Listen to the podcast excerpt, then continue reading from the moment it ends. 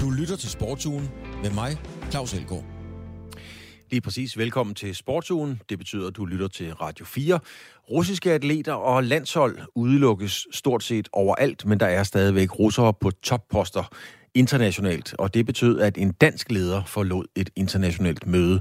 Basketball i Danmark har momentum, landshold og klubhold brillerer internationalt, og nu har vi som endt også fået den første dansker i NBA. Men er basketballforbundet nu også givet til at udnytte den her situation kommercielt?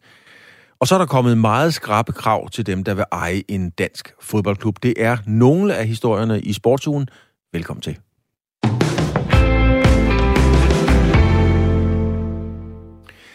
I sidste uge holdt den europæiske cykelunion kongres, og her kom det op til debat, om de forskellige russiske ledere skulle deltage eller udeblive. Det endte med, at de ikke deltog. I weekenden udspillede der så en lignende situation. Den europæiske sejlunion, Eurosaf, holdt nemlig generalforsamling, og her blev de russiske deltagere ikke bortvist. Og det fik så den øh, danske direktør for Dansk Sejlunion, Christian Lærke, til at forlade mødet. Christian Lærke, du er direktør for Dansk Sejlunion. Hvad skete der egentlig på den her generalforsamling i weekenden? Jamen, vi havde jo en optakt til mødet, hvor vi fra de nordiske og baltiske landes side havde øh, opfordret til, at repræsentanter fra Rusland og Hvide Rusland ikke skulle deltage i øh, generalforsamlingen, og ligeledes at det russiske bestyrelsesmedlem i den europæiske organisation øh, ikke skulle, øh, skulle deltage. Da vi nåede frem til, til ej, umiddelbart inden, så, øh, så kom der et statement fra bestyrelsen i Eurosaf, der sagde, at de mente, at, øh, at de to lande godt kunne være repræsenteret, og ikke mindst, at bestyrelsesmedlemmet kunne fortsætte sit virke, fordi hun gjorde jo sådan en fantastisk arbejde. Øhm, øh, og, og nu var hun jo ikke længere øh, russer, men hun var jo vores allesammens, øh, så selvfølgelig kunne hun fortsætte bestyrelsen. Det havde vi så lørdag morgen en, en lang diskussion om øh, med indlagte pauser, hvor, øh, hvor formanden kunne tale med, øh, med nogle jurister, og så kunne han også prøve at viske den russiske øh, delegerede, altså fra den russiske sejlunion, i, øh, i øret, at det nok var en god idé, at han, at han forlod øh, mødet. Øhm, øh, efterhånden, det lykkedes så. Øh, så den, øh, den russiske delegerede forlod mødet på, på kraftig opfordring, men øh, man ønskede ikke fra bestyrelsens side, at den russiske øh, bestyrelsesmedlem skulle, skulle lægge, lægge på. Og, og efterhånden to timer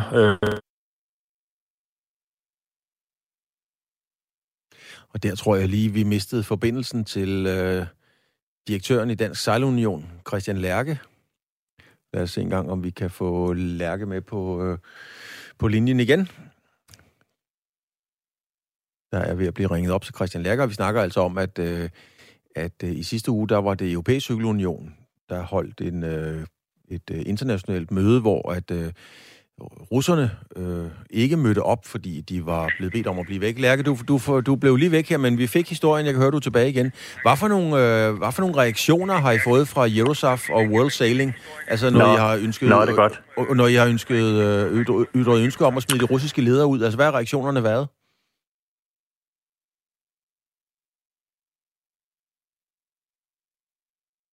Øh, det, der skete, det, det, der skete på mødet, var, at, øh, først så, så øh, forlod, øh, jamen jeg tror, vi var en håndfuld, der forlod mødet.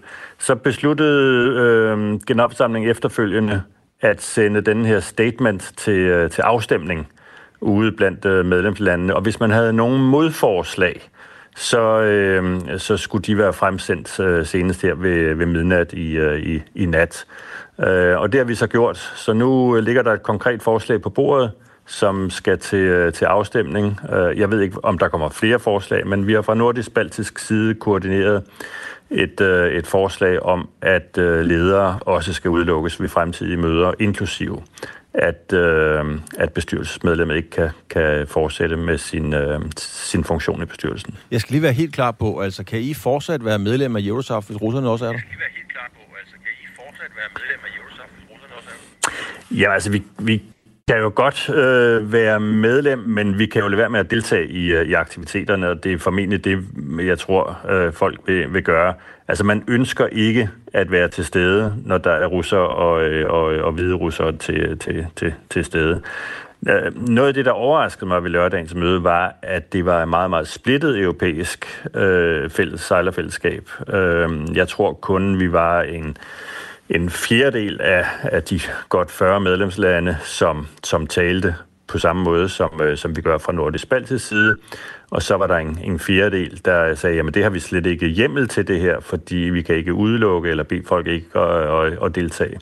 Og så var cirka halvdelen gav sig slet ikke til, til kende. Øh, og det kommer noget bag på mig, øh, at, at holdningen har været så, så splittet. Hvad, hvad Man er det? prøver hvad, at hænge noget op på noget jura. Christian Lærke, hvad er, hvad er det, der kommer bag på ja. dig? Altså, er det fordi, at øh, de forskellige medlemslande er bange for, at russerne er for stærke og for magtfulde en organisation, eller hvor? Hvad bunder det i?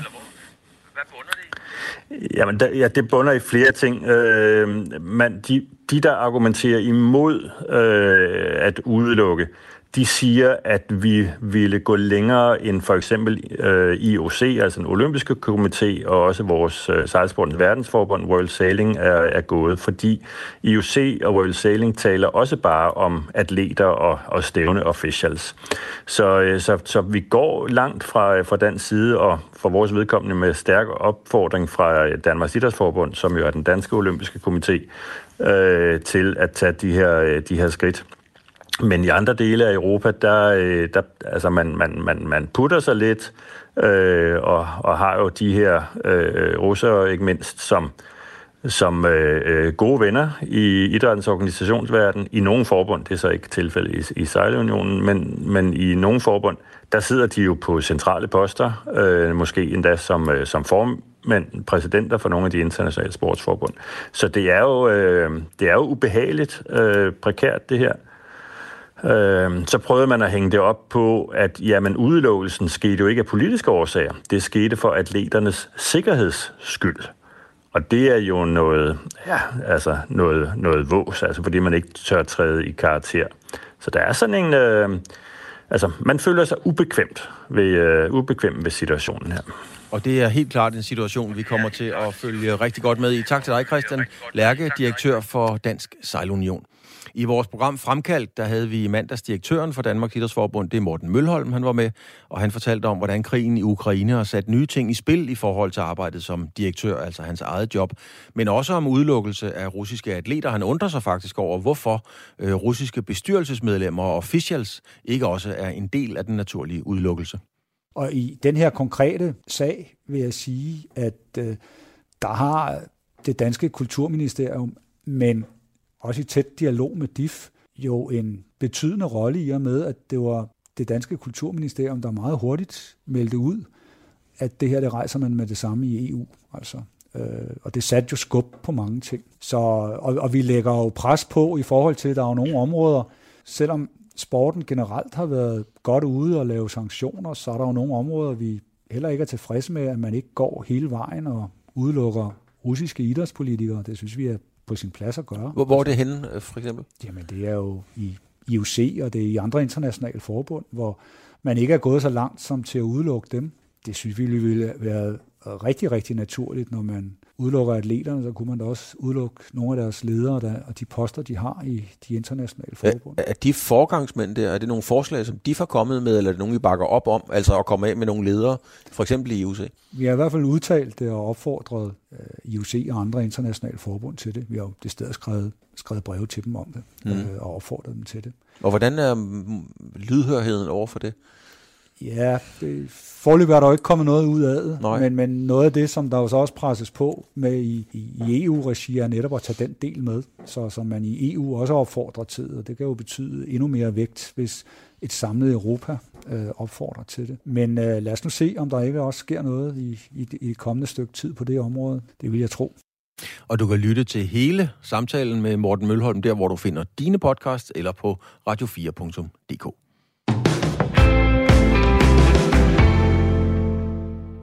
Verdens bedste squashspiller, han er Ægypter, og han hedder Ali Farak. I weekenden vandt han det, der hedder Optasia Squash Champs 2022, og i vindertalen brugte han lejligheden til at komme med politisk dagsorden på konflikten mellem Palæstina og Israel.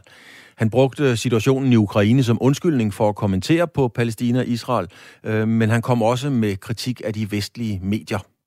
But you know, we've all seen the, the, what's, what's going on in the world at the moment with Ukraine, and nobody's happy with what's going. Nobody should ever accept any any uh, killings in the world, any oppression. But uh, we've we've never been uh, allowed to speak about uh, politics in sports, but all of a sudden now it's it's allowed. So uh, that we're allowed, I hope that people also look at the oppression everywhere in the world. I mean, the Palestinians have been going through that for the past 74 years. But I guess because it doesn't fit the narrative of the of the media of the West, uh, we couldn't uh, talk about it. But now that it's, we can talk about the Ukraine, we can talk about Palestinians. So please keep that in mind. Thank you very much. Lyden her var fra PSA Squash TV YouTube-kanalen, der efterfølgende har fjernet den her bid. Han siger, os sportsfolk var ikke tilladt at tale om politik i sport, men nu er det pludselig tilladt. Øh, og nu hvor det er tilladt, håber jeg, at folk kigger på undertrykkelse andre steder i verden. Palæstinensere har oplevet det igennem de sidste 74 år. Det internationale squashforbund PSA øh, World Tour øh, har efterfølgende været ude at fjerne det her stykke af interviewet, og vi har prøvet at få fat i Ali Farak for en kommentar. Han har ikke svaret tilbage. Vi har skam også ihærdigt forsøgt at få fat i PSA World Tour, som endte også det internationale squashforbund, men der er ingen, der har lyst til at udtale sig. Lige nu er man i gang med at formulere, som, de hedder, som det hedder, en officiel udtalelse. I sidste uge, der talte vi med en lang række kilder om sport og politik kan adskilles. Flere af kilderne konkluderede, at de unægteligt hører sammen. Diskussionen er ikke længere relevant på grund af situationen i Ukraine, det fortalte Steffen Wik, tidligere træner for Bakkenbergs og nu byrådsmedlem for Socialdemokratiet i Aarhus. Den ideologiske kamp, øh, hvor man har holdt fast i, at man skulle øh, skille sport og politik, øh, den er lige så smuk øh, naiv, som øh, forestiller sig en verden uden advokater. Altså, det kommer ikke til at ske. Og spørgsmålet er nu så, hvad for nogle konsekvenser det eventuelt fører med. Kommer der nu en steppebrand af sportsudøvere med politisk stemme og holdninger, eller hvad åbner det egentlig op for? Jan Skovby, du er chefredaktør på Aarhus Stifttidene. Du synes ikke, man skal blande sport og politik. Nogle vil måske synes, det er en gammeldags holdning. Hvad siger du til det? Jamen, det, det er sikkert også en gammeldags holdning. Og jeg, altså, jeg er godt klar over, at det er et rigtig, rigtig vanskeligt emne. Fordi lige nu er jeg jo faktisk enig med folk i, vi kan jo ikke spille mod russerne. Vi kan jo ikke stille op på den ene side, og så står russerne legnet op som sæt nede på den anden banehalvdel, og så lader vi bare som om, at ingenting foregår i Ukraine. Så jeg er også godt klar over, at det bliver sådan en lille smule hyggeligt, når jeg samtidig siger, at jeg går ikke ind for, at man blander sport og politik. I, altså i langt, langt de fleste tilfælde, så skal man lade være med at gøre det, fordi når vi først begynder på det her, hvis vi, det er fint, at vi ikke vil spille mod russerne, men kan vi så spille mod kineserne? Kan vi spille mod iranerne? Kan vi spille mm. mod nordkoreanerne? Og det åbner for en perlerække af, af meget, meget uheldige situationer. Som vi selv lige har sagt, nu har de så fjernet den her lydbid med, øh, med squashspilleren. Hvad nu, hvis han havde sagt, i øvrigt, så håber jeg få evig øh, fred i øh, Ukraine, og russerne er nogle svin. Tror I så, I havde fjernet lydbiden? Det tror jeg faktisk ikke, de havde. Men nu, nu, nu sagde han noget, som ikke lige... Uha nej, det kan vi ikke lide. Og det er der, problemet bliver. Hvem er det? Hvor, hvad er det for et politi, vi nedsætter, der skal sige, den her politiske holdning må du godt have, og den her må du ikke have?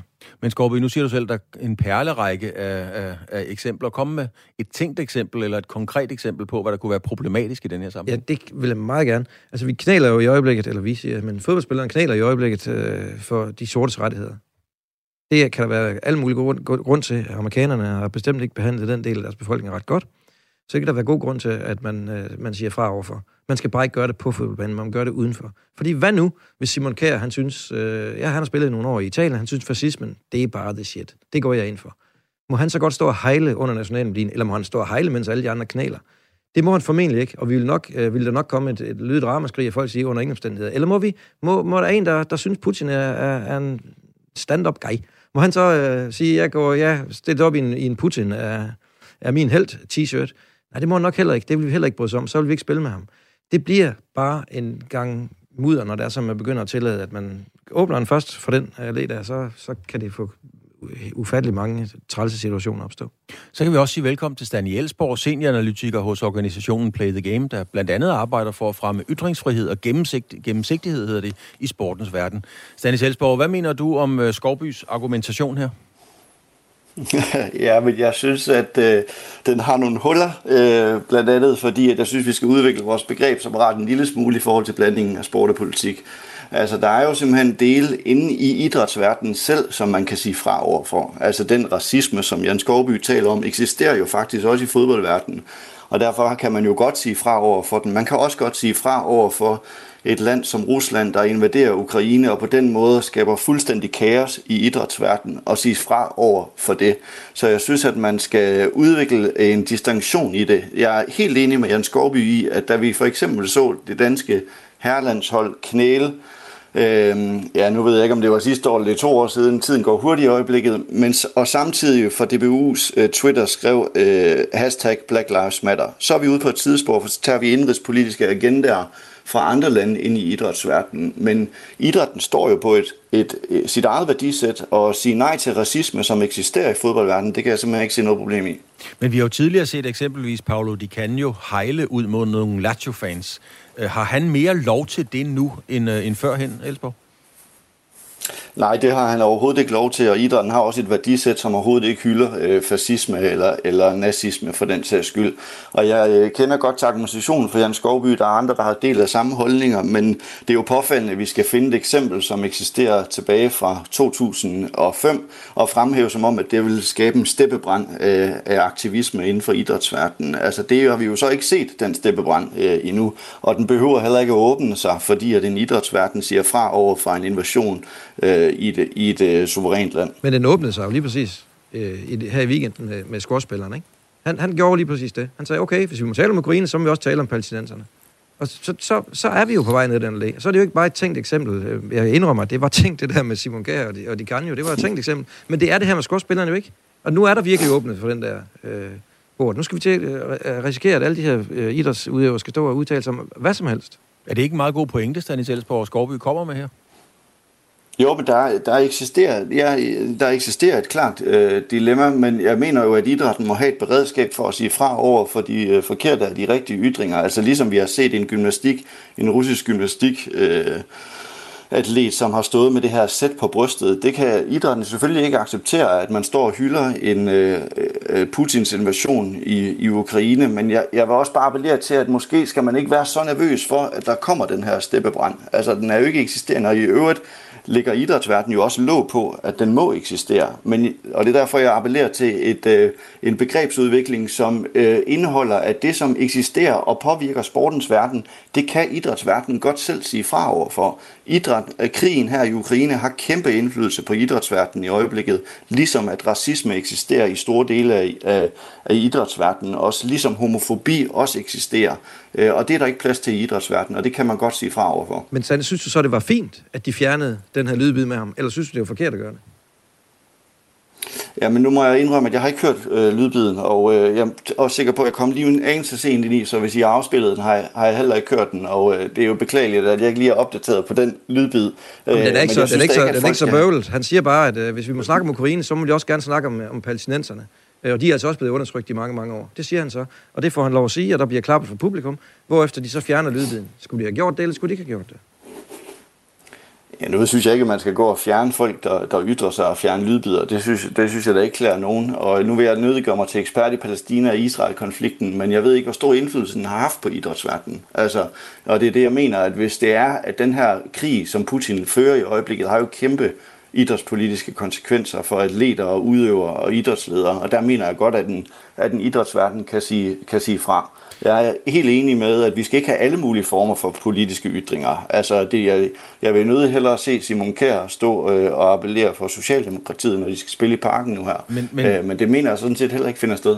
Men, men Stanis Elsborg, hvem er det så, der skal være... Lad os nu sige Paolo Di Canio, ham har vi brugt som eksempel. Han lever måske inde i sit hoved i en verden, hvor det er helt fint og det er helt rigtigt at hejle. Er det så DBU, FIFA, Dansk Håndboldforbund og hvem det måtte være, der skal nedsætte et udvalg, der sorterer i, hvad der er rigtigt og forkert at gøre? Jamen, det eksisterer jo i forvejen, så jeg, jeg, kan, ikke, øh, jeg kan ikke se den problematik. Idrætsverdenen har jo, øh, den internationale olympiske komité har deres charter, øh, og jeg er ret sikker på, at øh, man heller ikke øh, må hejle der, ligesom at man heller ikke må i, i fodboldverdenen. Nu er, jeg, nu er jeg ikke, øh, så jeg heller ikke gøre mig til ekspert på Israel-Palæstina-konflikten, men jeg er da ret sikker på, at det er bøvlet for de her palæstinensiske idrætsudøvere at komme til at dyrke idræt på det niveau, de gerne vil. Så konflikten har selvfølgelig en, øh, en idrætspolitisk side også så, så altså, det er jo enormt svært at forestille sig uh, ting, som ikke på en eller anden måde kan køres over i idrætspolitik. Altså, bare kineserne. Altså, skal, ja. vi, skal kineserne, skal, må vi have, have med dem at gøre? Altså, de undertrykker jo også forskellige folkefærd, og, og ja, der har også været snak om doping og, og undertrykkelse af deres idrætsudøvere. Uh, kan vi, altså, det, jeg synes bare, hvis man først men, åbner men, det, så kan det bare... Men hvad er det for en, hvad er det for en uh, politisk ytring, vi, vi er bange for for kineserne? Direkte spørgsmål, Skorby. Hvad er jeg bange for for kineserne? Ja. Jeg er ikke bange for det, men jeg siger bare, hvis vi først begynder at, at sige, at nogen, nogen ting kan vi godt øh, acceptere, andre ting kan vi ikke acceptere. Hvem er det så, der skal afgøre, om vi må møde kineserne? Fordi kineserne gør jo også meget af det her, som vi, vi beskylder russerne for. Jeg er godt klar over, lige nu at de kineserne ikke i krig, men de har da bestemt ikke behandlet øh, de folkefærd, de har trumlet henover særlig pænt. Men det er som om, at det må vi godt, fordi lige nu der er det, går så ikke ud over idrætten. Eller hvad? Jeg skal bare lige være helt sikker på, at jeg forstår øh, Stanis øh, tankegang med. Ja, men jeg, jeg prøver at appellere til, at vi har jo politiske stridigheder i verden, som har direkte indflydelse. Lad os bare tage fodbold som eksempel. Altså, du nævner selv Paul Canio, der står øh, hejler, men øh, nu har vi jo faktisk også racisme eksisterende i fodboldverdenen. Og du siger så, at øh, du synes ikke, det er i orden, de sætter sig på knæ og siger nej til racisme. Og der siger jeg bare, at det eksisterer jo inden for idrætsverdenen selv. Derfor må det da være helt legitimt, at en idrætsudøver siger, det vil jeg ikke finde mig i. Ja, ja, jeg synes bare, det bliver, det bliver på den anden side problematisk og hyklerisk, når de samme spillere sidder og knæler for den sorte mands rettigheder, men den brune mands rettigheder er vi åbenbart ligeglade med, for vi kan godt tage ned og spille fodbold i, øh, i, i Katar samtidig. Ja, Stanis Elsborg, det er jo et Jamen, argument synes, fra, fra, fra, fra, fra Skovby her. Altså, hvor, hvorfor er det måske knap så vigtigt, at nogen øh, har masser af problemer at slås med i Kambodja eller i Burma, øh, og så er der masser af fokus på noget i, i Ukraine. Altså, hvordan vil du gå ind og sortere i det, stand? Jamen, I, I, bland, jamen, I blander endnu en gang alle mulige andre indrigspolitiske agendaer ind, og jeg prøver at sige, det der eksisterer og påvirker sporten, altså det påvirker jo ikke sporten nødvendigvis, hvad der sker i Kambodja. Det påvirker jo ikke europæisk fodbold. Men racisme eksisterer i europæisk fodbold, homofobi eksisterer i europæisk fodbold, og når fodboldspillere siger fra over for det, så er det da en helt legitimt, og det vil man ikke have eksisterer inden for en sport. Vi skal lukke den her øh, for denne her omgang, fordi det er utvivlsomt en øh, diskussion, som kommer til at bluse endnu mere op. Tak til dig, Stanis Elsborg, senioranalytiker hos organisationen Play the Game, som altså arbejder for at fremme ytringsfrihed og gennemsigtighed i sportens verden. Og tak til dig, Jan Skovby, chefredaktør på Aarhus Stiftstidende.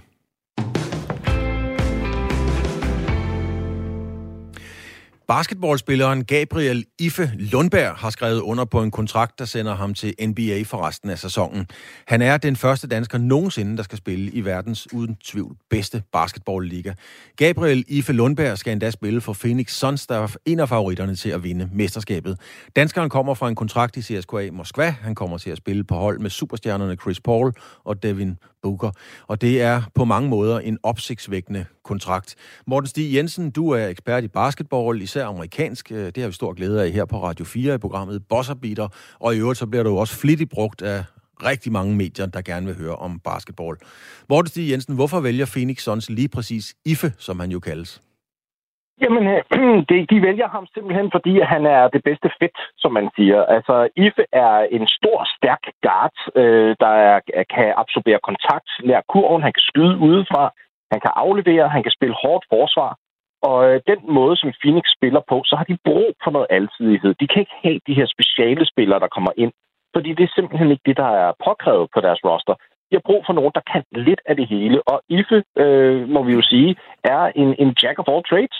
Der er ikke rigtig nogen stor svaghed, han har i sit spil. Han er solid på alle planer, og det, det er det, der gør ham øh, attraktiv for dem. Sådan en øh, basketballspillets Kim Vilfort fra gamle dage. Hvad bliver hans primære opgave i, i de sidste kampe? Fordi Phoenix Suns er jo reelt klar til playoff-kampene.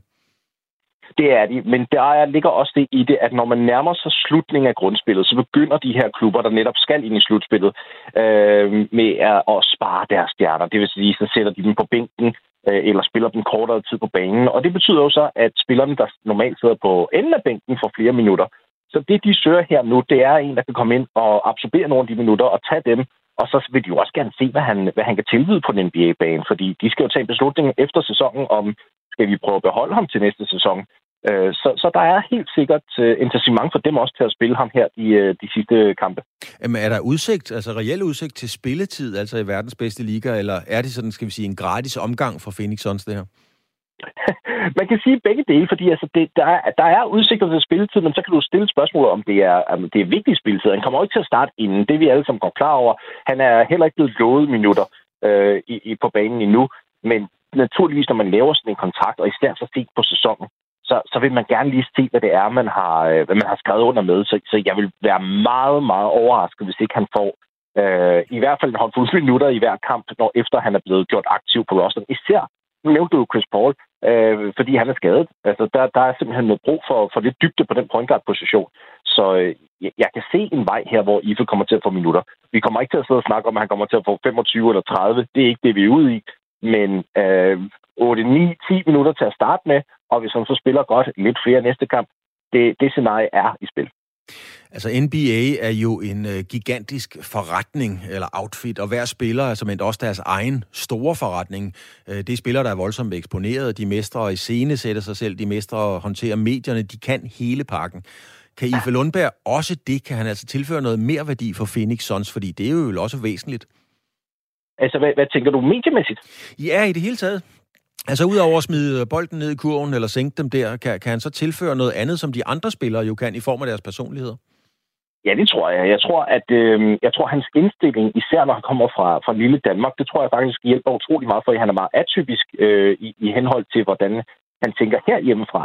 Men det, at han kan komme ind i NBA og ligesom sige, at jeg har den her mentalitet, hvor at jeg skal bare nå det højeste niveau, og dermed vise, at det er lige meget, hvor man kommer fra. Det tror jeg er noget, som man ikke skal tage for givet. Samtidig så er han en, en spiller, der har haft en meget snørklet vej til NBA, og det betyder også, at han med det samme har respekten fra, for sine holdkammerater, fordi man ved, hvor hårdt det er at komme i den liga.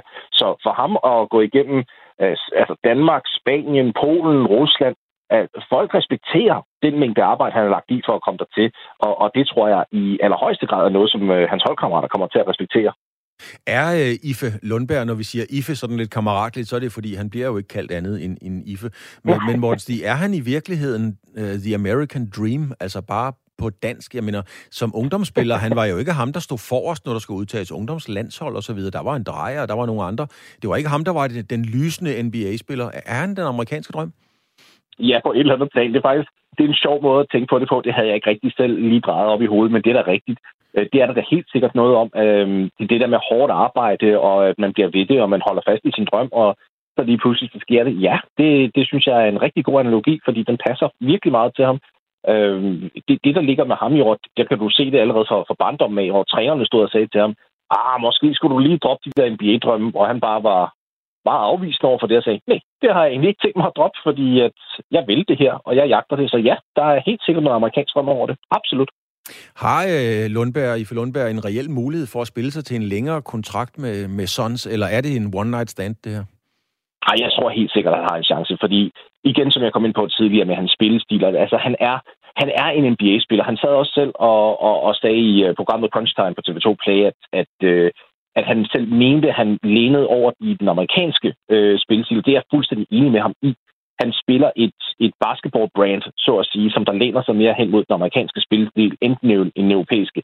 Uh, I NBA der er det meget pick-and-roll-orienteret, altså hvor man får screens for de store spillere, og det tror jeg også, at han kommer til at gøre nytte af, fordi han kan både bruge de screens til at aflevere, til at skyde, til at drive ind mod kurven. Så, så øh, spillet kommer til at, øh, at åbne sig op for ham. Der er simpelthen mere plads øh, i NBA, end der er i Europa på banen. Og det tror jeg kommer til at være kæmpe aktiv for ham. Så, så den dør vil jeg på ingen måde lukke. Og lige her til sidst, uh, Morten Stig, hvornår ser vi Ife Lundberg på banen i NBA for første gang? Så det er ikke helt officielt, men øh, som det ser ud nu, så kunne det godt være den 5. april på hjemmebane i Phoenix mod selveste Los Angeles Lakers, hvilket jo er helt fantastisk, hvis det skulle ske. Fordi Los Angeles har jo LeBron James, og det er Ifes øh, store idol. Fantastisk. Morten Stig Jensen, fornøjelse. Tak fordi du vil være med. Vært på Beater, blandt andet her på Radio 4 og med i alle mulige andre medier, også når det handler om uh, øh, NBA. Tak fordi, at du vil være med. Dansk basketball generelt buller frem på alle fronter, og landsholdet slår hold, der ligger nummer øh, blandt de 10 bedste i verden, og Bakkenbergs er efter en sejr i øvrigt i går over CSM Oradea, de er fra Rumænien, øh, for tredje gang videre til FIBA Eurocup semifinaler. Og nu har vi altså også Minsanten, den første dansker i NBA nogensinde. Det er et momentum, der skal udnyttes. Det må man i hvert fald formode. Jeg talte tidligere i dag med formanden for Dansk Basketballforbund, han hedder Mads Jong Christensen, om hvordan man vil udnytte den store succes i dansk basketball. Men her tror man faktisk ikke på, at Ife Lundbergs kontrakt i NBA vil have den store betydning på kort sigt. Øh, jamen, det skal forstås sådan, at øh, den viden, vi i hvert fald kender til, der er der ikke en langvarig effekt i forhold til medlemsvækst, når man ser, at en, øh, en stjerne som IFE bryder igennem, eller man ser vores effekten Det er jo ikke lige med, at der ikke er interesse for sporten, men det, der er afgørende, det er, når de unge de kommer ind i hallerne, at de så bliver modtaget af kompetente trænere og er i et, øh, i et udviklingsmiljø. Hvad er så jeres øh, strategi for at udnytte det her momentum? Altså landsholdet slår, øh, slår top 10 hold. Bakkenbergs har kvalificeret sig så sent som i går til en semifinal, og, og nu IFI i NBA. Hvad er planen for at udnytte det her? Jamen, jeg synes, der er flere elementer. Altså, først og fremmest, så har vi de sidste år haft en rigtig flot medlemsvækst i, i basketball, og det skal vi fortsætte med. Og øh, det var lidt det, jeg var inde på før, altså at øh, vi skal hele tiden have fokus på det lange seje træk, altså få sikret, at øh, trænerne i hallerne, de har et højt fagligt niveau, få sikret, at vi har et, øh, et godt turneringstilbud til, øh, til børn og unge, som gør, at de, de synes, det er sjovt at spille basketball. Og så skal vi selvfølgelig også på den mere elitære side være øh, opmærksom på, at når en, en spiller som Ife, han, øh, han øh, bryder det her berømte glasloft, så åbner det forhåbentlig for, at der er flere danskere, der kan følge med ham til NBA, og øh, det er jo blandt andet noget af det, vi har set i ishockey, at da Frans Nielsen han, øh, han kom til NHL, så fulgte der en række af, af andre danske spillere bag ham, og det, øh, det håber vi også, at IFE kan, altså simpelthen inspirere, og, øh, og det vil vi jo selvfølgelig lægge vægt på i vores, øh, i vores talentudviklingsprogrammer, at, øh, at NBA det er altså en mulighed for en dansker. Men kan du forstå, hvis der sidder nogen og tænker, okay, med det momentum, der er nu, IFE til NBA, Phoenix Suns, altså de har vundet i lotto, nu skal de udnytte situationen. Kan du forstå, hvis der sidder nogen og tænker, ej, nu sover de i timen? Øh, nej, det kan jeg faktisk ikke, fordi jeg synes ikke, vi sover i timen.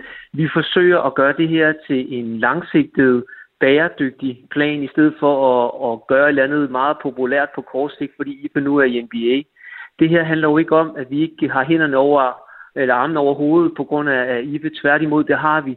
Men det der med at gøre noget for en kortvarig effekt, det, øh, det er ikke os. Vi, vi tror på, at, øh, at vores udvikling den sker bedst med et, øh, med et langt sejt træk.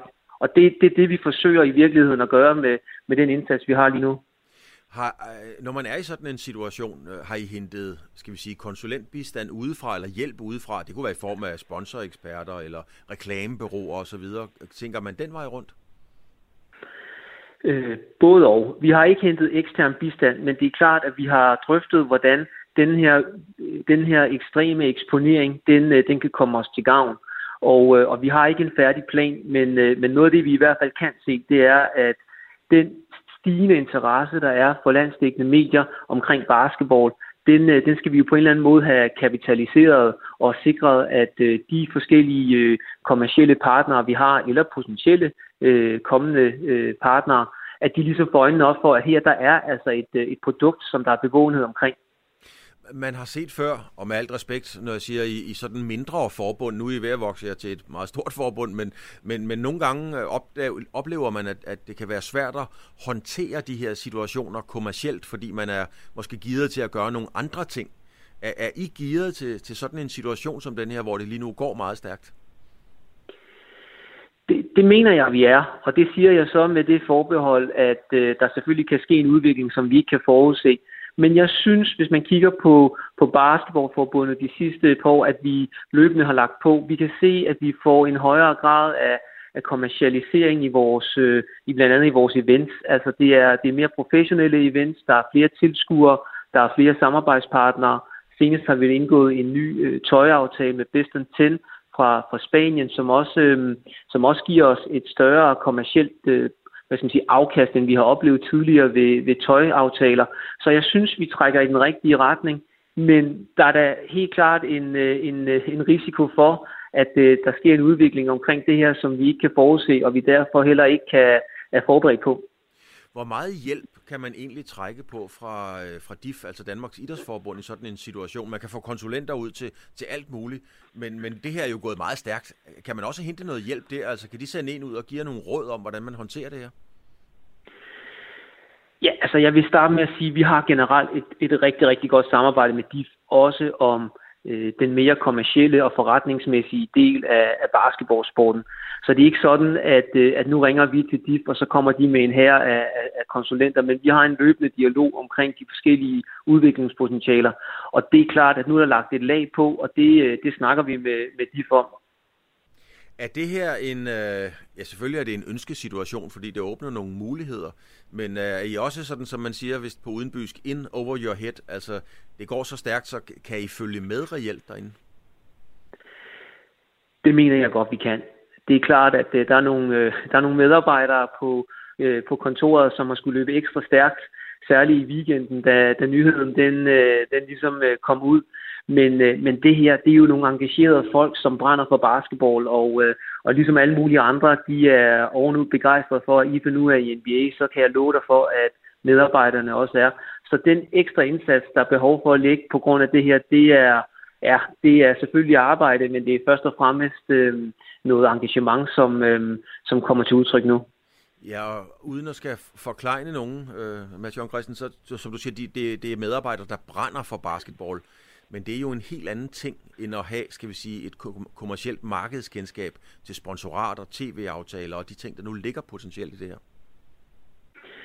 Ja, det kan du sige, og, øh, og heldigvis så har vi også øh, medarbejdere ansat, som har en kommersiel øh, profil og baggrund, som har kompetencer i, i det spændingsfelt, man kunne, der, der går mellem basketball eller sport og så forretning. Så det er ikke sådan, at øh, vi udelukkende kun har, har medarbejdere og bestyrelsesmedlemmer, som, øh, som kun har den rene sportsvinkel. Vi har heldigvis også øh, dygtige folk i, i basketball, som øh, forstår den forretningsmæssige side.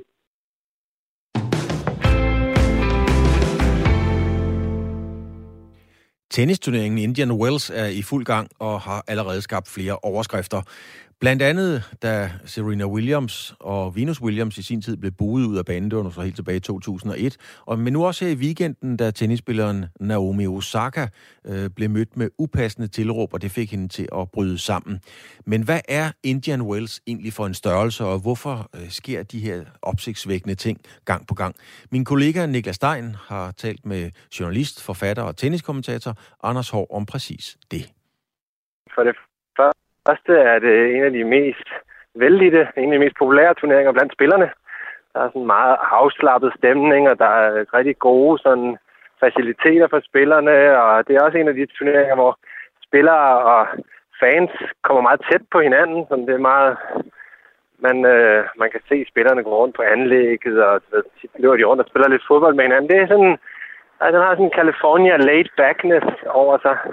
Og så er det en, øh, gennem de seneste sådan 15 års tid blevet en, øh, ja, en meget prestigefyldt turnering, også af samme grund. Altså, den havde lidt en krise tidligere, men øh, der er virkelig øh, der er sket noget i de senere år i forhold til at gøre det til et af de helt store og populære stop på turen. Den her krise, den kommer vi nok til at vende tilbage til, men vi så jo en episode her øh, i den forgangne uge med Naomi Osaka, som øh, undervejs blev øh, hæklet, som man kalder det på, øh, på amerikansk, altså, altså mødte et, øh, et, et tilråb fra en tilskuer af sådan lidt negative konnotationer. Øhm, en, en tilskuer, der råbte you suck til hende, og øhm, det påvirkede hende tydeligvis, især i, øh, i interviewet efter kampen, som hun så tabte. Øhm, det lyder jo som en, som en meget tolerant, øh, og, altså det, det er jo også en, en turnering, der ligger tæt på det her, øh, den her Coachella, øh, det her Coachella-område, som er kendt for, for sådan meget øh, bohemeagtig festival, og øh, taler meget om tolerance, ja. og måske sådan lidt over i det venstreorienterede. Er det tilfældigt alligevel, at det her sker under en turnering som Indian Wells? Er det hvad sker? At uh, Naomi Osaka, hun bliver mødt af, af tilskuer buråb, som vi jo dog ikke ser så mange af i, i tennis, er mit indtryk. Jo, det vil jeg faktisk sige, man gør. Og det tror jeg også, hun selv sagde efter kampen, sådan, jeg I've been heckled before, som hun sagde, ikke? og det er, øh, det er, jeg vil ikke sige sådan standard noget, spillerne møder i hver kamp, men det, det er ikke... Øh, altså, så når du spørger, om det, om det er tilfældigt, at det lige sker i Indian Wells, det sker. Det sker egentlig overalt, vil jeg sige. Det, der ikke er tilfældigt, det var, at det påvirkede Naomi Osaka så kraftigt, som det gjorde. Siger det så mere om hende end om turneringen? Jeg tror, det siger noget om, at steder har historie, og historie er ikke sådan noget gråt og støvet, der findes i bøger. Historie er levende. Og den historie, som Indian Wells har, er en historie om at være et sted for øh, rige, hvide mennesker, sådan en country club-agtig stemning, og en historie, som inkluderer en helt igennem modbydelig episode med Serena Williams øh, og hendes familie tilbage i 2001. Og, øh, og det gør ligesom, at, at sådan et enkelt tilråb fra en fan mod en farvet spiller lige pludselig kan aktivere sådan hele sådan en forhistorie og få det til at vælte frem. Og det var også det, Naomi Osaka, hun sagde, at hun faktisk var meget overrasket over, at det påvirkede hende sådan. Øh, men der var et eller andet omkring sådan at blive udsat for det lige her. Hun har jo selv siddet, som hun sagde, og set videoerne af, hvad Serena Williams og hendes familie blev udsat for for lidt over 20 år siden. Altså dengang Naomi Osaka var en lille bit baby, så hun er ligesom hun har, hun har studeret tennishistorien og racismens historie, og, og jeg tror måske det, eller det er ikke noget, jeg tror, det var noget, hun sagde, at det faktisk bare overvældede hende. Så på den måde er, der, er, der, er det ikke så tilfældigt, men det er svært lige at pege på, at det skulle være den ene skyld eller den anden skyld. Det er mere sådan en, en række forskellige omstændigheder, der finder sammen til så at skabe den her situation. Ja, den her episode med øh, Serena Williams, og i og for sig også hendes søster Venus Williams øh, i 2001 ved Indian Wells, som så førte til, at de boykottede den i, øh, i turneringen i, i henholdsvis 14 og 15 år. Hvad, hvis du genkalder det, genkalder det, enten kan huske det, eller hvad du kender til den, den historie, hvad var det så, der skete dengang? Der skete det, at øh, Venus Williams skulle møde Serena Williams i semifinalen, og det var en meget, meget sådan stor begivenhed. De her to unge, store stjernespillere, som begge to er fra Kalifornien, og, og så sker der så det, at Venus Williams, hun øh, mod slutningen af sin kamp mod Dementiva i kvartfinalen havde pådraget sig en knæskade, og den blev kun værre frem mod den her semifinale, så hun kunne ikke øh, stille op, hun kunne ikke spille den, så hun trak sig. Og øh, det blev annonceret meget kort før kampstart. Og på det her tidspunkt, der var der allerede i de amerikanske medier en masse skriverier, som var meget sådan skeptiske og kritiske over for den her Williams-familie. Noget af det gik blandt andet på, at far Richard der, han styrede dem med meget hård hånd, og han manipulerede det ene og det andet, og blandt andet bestemte, hvem af de to, der skulle vinde, når de mødtes. Og det han så efter sigende skulle have bestemt her, det var, at Venus Williams skulle trække sig, så Serena Williams kunne komme videre til finalen uden at bruge kræfter på at slå Vine, Så det var der overhovedet ikke noget belæg for, men, men det var ligesom sådan nogle historier, der florerede på det tidspunkt, og, og som bare gjorde, at publikum, som sad der og havde betalt dyre penge for billetter til en semifinale, de blev rasende, da de hørte, at Venus Williams måtte trække sig.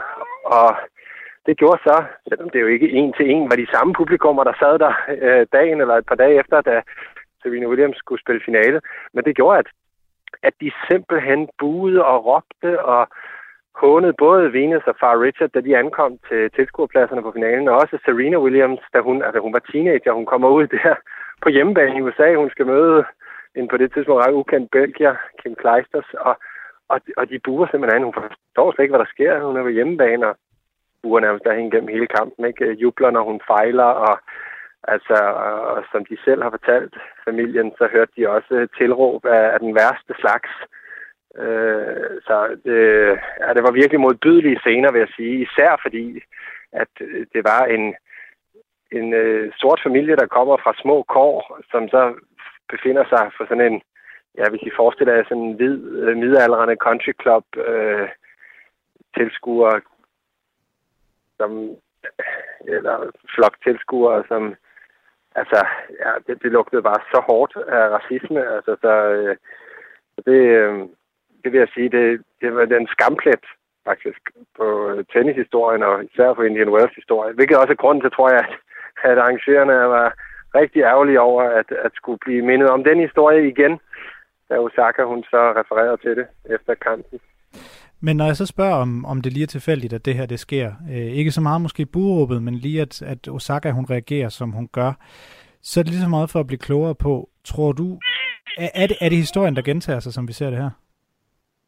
Nej, nej, altså det er det, er det ikke, fordi det, det, der er jo, det tåler slet ingen sammenligning, at der er en eller anden tilskuer, der lige siger, øh, you suck, Naomi, med, altså det er fuldstændig modbydelige, mange, mange tusind mennesker, der bare vender sig mod deres egen landsmand. I, altså, så på den måde var der ingen sammenligning, men, men det aktiverer ligesom det der øh, i Naomi Osaka. Ikke? Altså, ligesom hvis man har været ude for noget ubehageligt, eller øh, nogen i ens familie har, altså traumer kan godt blive givet videre på den måde. Man, de kan godt nedarves. Altså, og så kan det godt på en eller anden måde trigge noget. Altså, der bliver snakket meget om trigger warnings nu om dagen. Ikke? Altså, at det der, det aktiverede simpelthen noget i Naomi Osaka. Og det tror jeg, det skyldes dels af historien, eller undskyld, af stedet, turneringen har den historie, den har, og så skyldes det også, at Naomi Osaka er et meget følsomt væsen, altså øh, som ikke øh, har helt det samme sådan øh, panser øh, til at, at lukke tingene ude, som måske vi har været vant til at se hos elite idrætsfolk. Øh, det, viste hun også sidste år ved French Open, hvor hun simpelthen meldte fra, fordi hun var et sted, hvor hun ikke brød sig om at skulle sidde foran pressen. Og, altså, øh, det, så på den måde er det, er det ikke tilfældigt.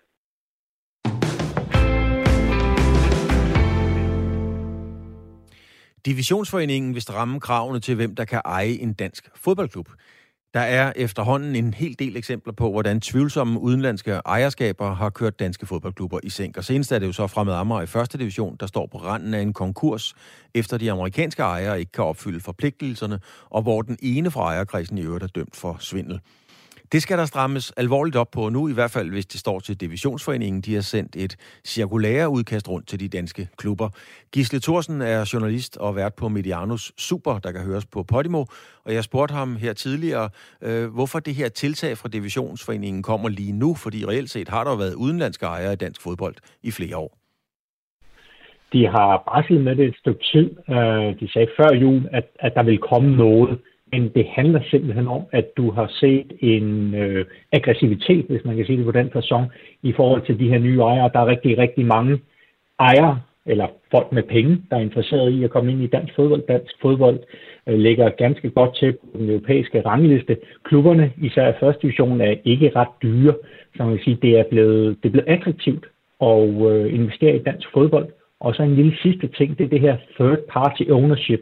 Tidligere, der kunne man investere i fodboldspillere. Øh, men den her tredje parts ejerskab, det er blevet forbudt, så der er noget ledig kapital på markedet, som der er nogen, der i stedet for at bruge dem på spillere, så vil de gerne investere det i hele klubber og blive en del af fodbolden og især en del af det her transfermarked, som er så lukrativt. Er der i din øh, optik nogle specielle ejerforhold i dansk fodbold, som øh, kunne være afsæt til det her, uden at skulle mistænke nogen? Så kan jeg bare se, at øh, i Ekstrabladet, når man bringer øh, nogle af de her, øh, den her artikel, så er der et billede af Vejle Boldklub, som jo tidligere har været, skal vi sige, under observation.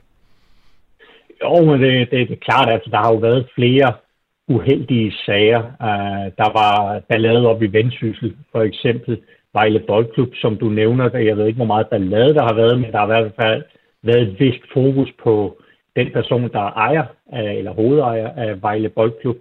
Øhm, um, Næstved har der været noget omkring, og så selvfølgelig helt aktuelt fremad Amager, som I jo også har, har dækket ganske intenst.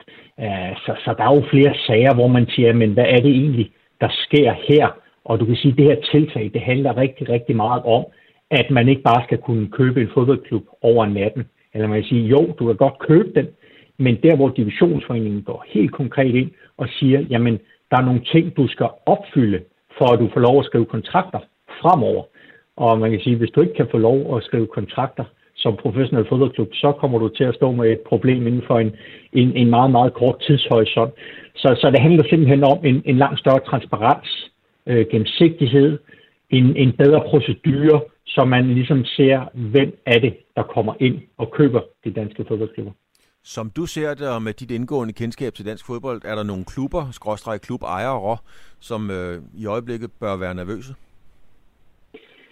Nej, jeg ved ikke, om de, de bør være nervøse. Um, man kan sige, hvis, hvis du har det her forsigte, og at, at du bare vil sælge klubben videre hurtigt til en eller anden, så kan man sige, så kan det selvfølgelig blive et, et problem, fordi at proceduren i forhold til den nye ejer, øh, den, er, den er blevet længere, men det er jo ikke sådan, at man kommer ind og ser på dem, der ejer øh, fodboldklubben i dag, og siger, okay, nu skal vi også se på alle de her ting, som der ligger i det her cirkulære, altså i forhold til hvilke andre selskaber er du involveret i, øh, og så videre, og så videre. Der er jo også en lille interessant ting i det her cirkulære, det er jo, at man faktisk øh, skal på, på skolebænken som øh, ny ejer. Altså du skal, du skal gennemføre et, et lille kursus, hvor du bliver sat ind i dansk fodbold overenskomster, øh, divisionsforeningens regler, og det skal du så bestå for, at du ligesom får den her godkendelse til at skrive kontrakter. Altså noget af det, der blandt andet står i det, der at man kigger på øh, altså tidligere straffe for økonomisk kriminalitet og også skatteunddragelse, øh, placering på indekser for korruption og terrorfinansiering øh, og ultimativ kontrol af nationalstater. Det er nogle alvorlige sager, vi, vi ruder ud i her. Hvad er, det, hvad er det mest opsigtsvækkende for dig i det her? Jamen, det er jo netop det her med at sige, at fodbold øh, er jo en, en, en stor business, det er det blevet. Øh, og der er jo også en risiko i fodbold for, at øh, fodbold bliver anvendt til hvidvask af penge. Og det tror jeg også, at du skal se det her cirkulære som en, en beskyttelse mod det, at du ikke får nogle øh, kriminelle mennesker ind, der har en, en anden hensigt end det, som vi normalt forbinder med det at, at eje en fodboldklub. Så, så det handler simpelthen om at sige, at vi skal have de her brødne kar, så godt vi nu kan, øh, dem, dem skal vi have væk. Øh, fordi fordi det, er jo et, det, er jo, det er jo ikke kun et kæmpe problem for den klub, der måtte få sådan en ejer. Det er jo også et, et problem for dansk fodbold for rækken, altså det her med integritet, som man taler så meget om. Så det er simpelthen både at beskytte den enkelte klub, men også dansk fodbold som et hele. Altså, hvis man prøver at gøre fodbold legitimt, øh, er det realistisk, hvis vi tænker tilbage?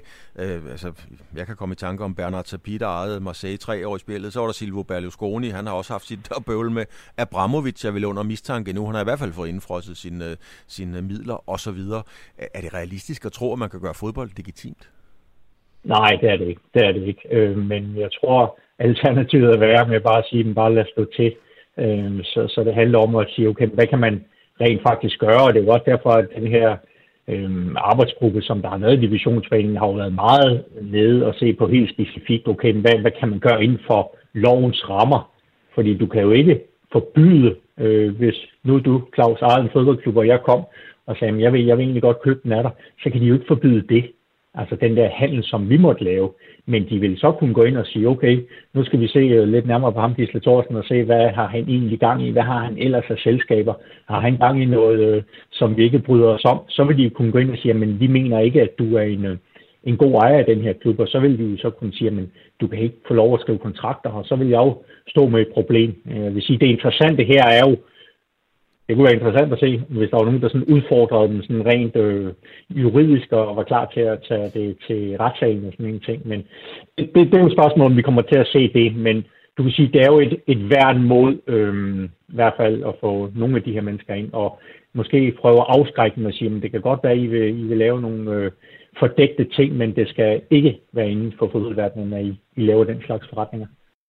Og så vidt altså Gisle Thorsen fra Mediano og klubberne kan kommentere på det her cirkulære frem til den 17. marts, og så håber man så at få noget vedtaget, altså håber fra Divisionsforeningens side at få noget vedtaget den 22. marts. Vi er nået så småt til vejs ende, der er lige kommet et, øh, og det er jo dejligt den her tid, et øh, dejligt telegram ind ad døren, altså fra Ritzau's Bureau, det handler om Anne-Marie Rendom, den danske OL-guldvinder i laser radial. Hun har nemlig været i tænkepause, og nu fortæller hun så, at øh, hun agter at fortsætte karrieren frem til OL i 24. Det fortæller hun i en pressemeddelelse fra Dansk Sejlunion. Den her tænkepanke, tænkepause har altså været der, og nu meddeler Rindum, at hun fortsætter, og så siger hun faktisk også, for at være helt ærlig, så har jeg aldrig tænkt, øh, at jeg ikke skulle sejle laser igen. Øh, men jeg har brug for en tænkepause, hvor jeg har kunne mærke efter, om jeg virkelig savnede det så meget, som jeg troede, jeg ville gøre. Og det gør jeg, siger Anne-Marie Rendum. Og en af de første opgaver, der kommer til at stå for døren, det er øh, VM i Holland, der skal sejles øh, senere, og det er vigtigt med VM i Holland, ganske enkelt, fordi at det er her, der står de såkaldte nation, na- nationspladser på spil til OL. Så det kræver altså en uh, god uh, præstation her for at kvalificere Danmark som uh, nation til OL og give Anne-Marie Rindum på den måde en mulighed for at at deltage. Og der er også en anden øh, spændende ting, der lige er kommet ind ad døren fra, øh, fra den store sportsverden. Alle ved jo efterhånden, at Kevin Magnussen har lavet et fuldstændig vanvittigt, usandsynligt comeback i, øh, i Formel 1, efter han igen er tilbage i Haas-raceren.